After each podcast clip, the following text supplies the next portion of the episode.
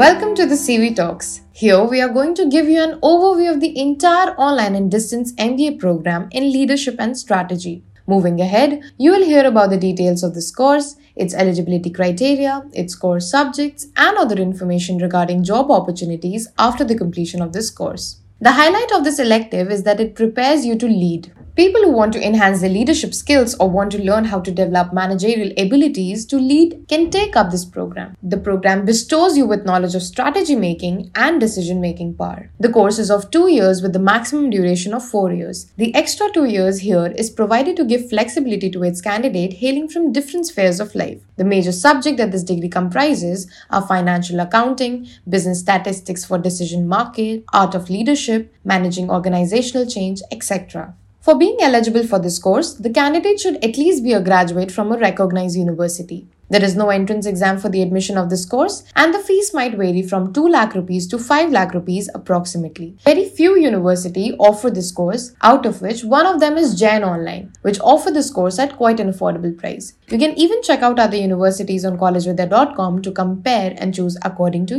your needs. Last but not the least, career opportunities that you can look for after completing this course are plenty. You can plan to become a financial manager, a human resource manager, a management analyst, a top executive and strategy leader, and so on. Top recruiters that hire for these roles are Maruti Suzuki, Wipro, Amazon, Deloitte, Genpact, and IBM, to name a few. I hope this podcast gave you an insight of what this specialization can offer.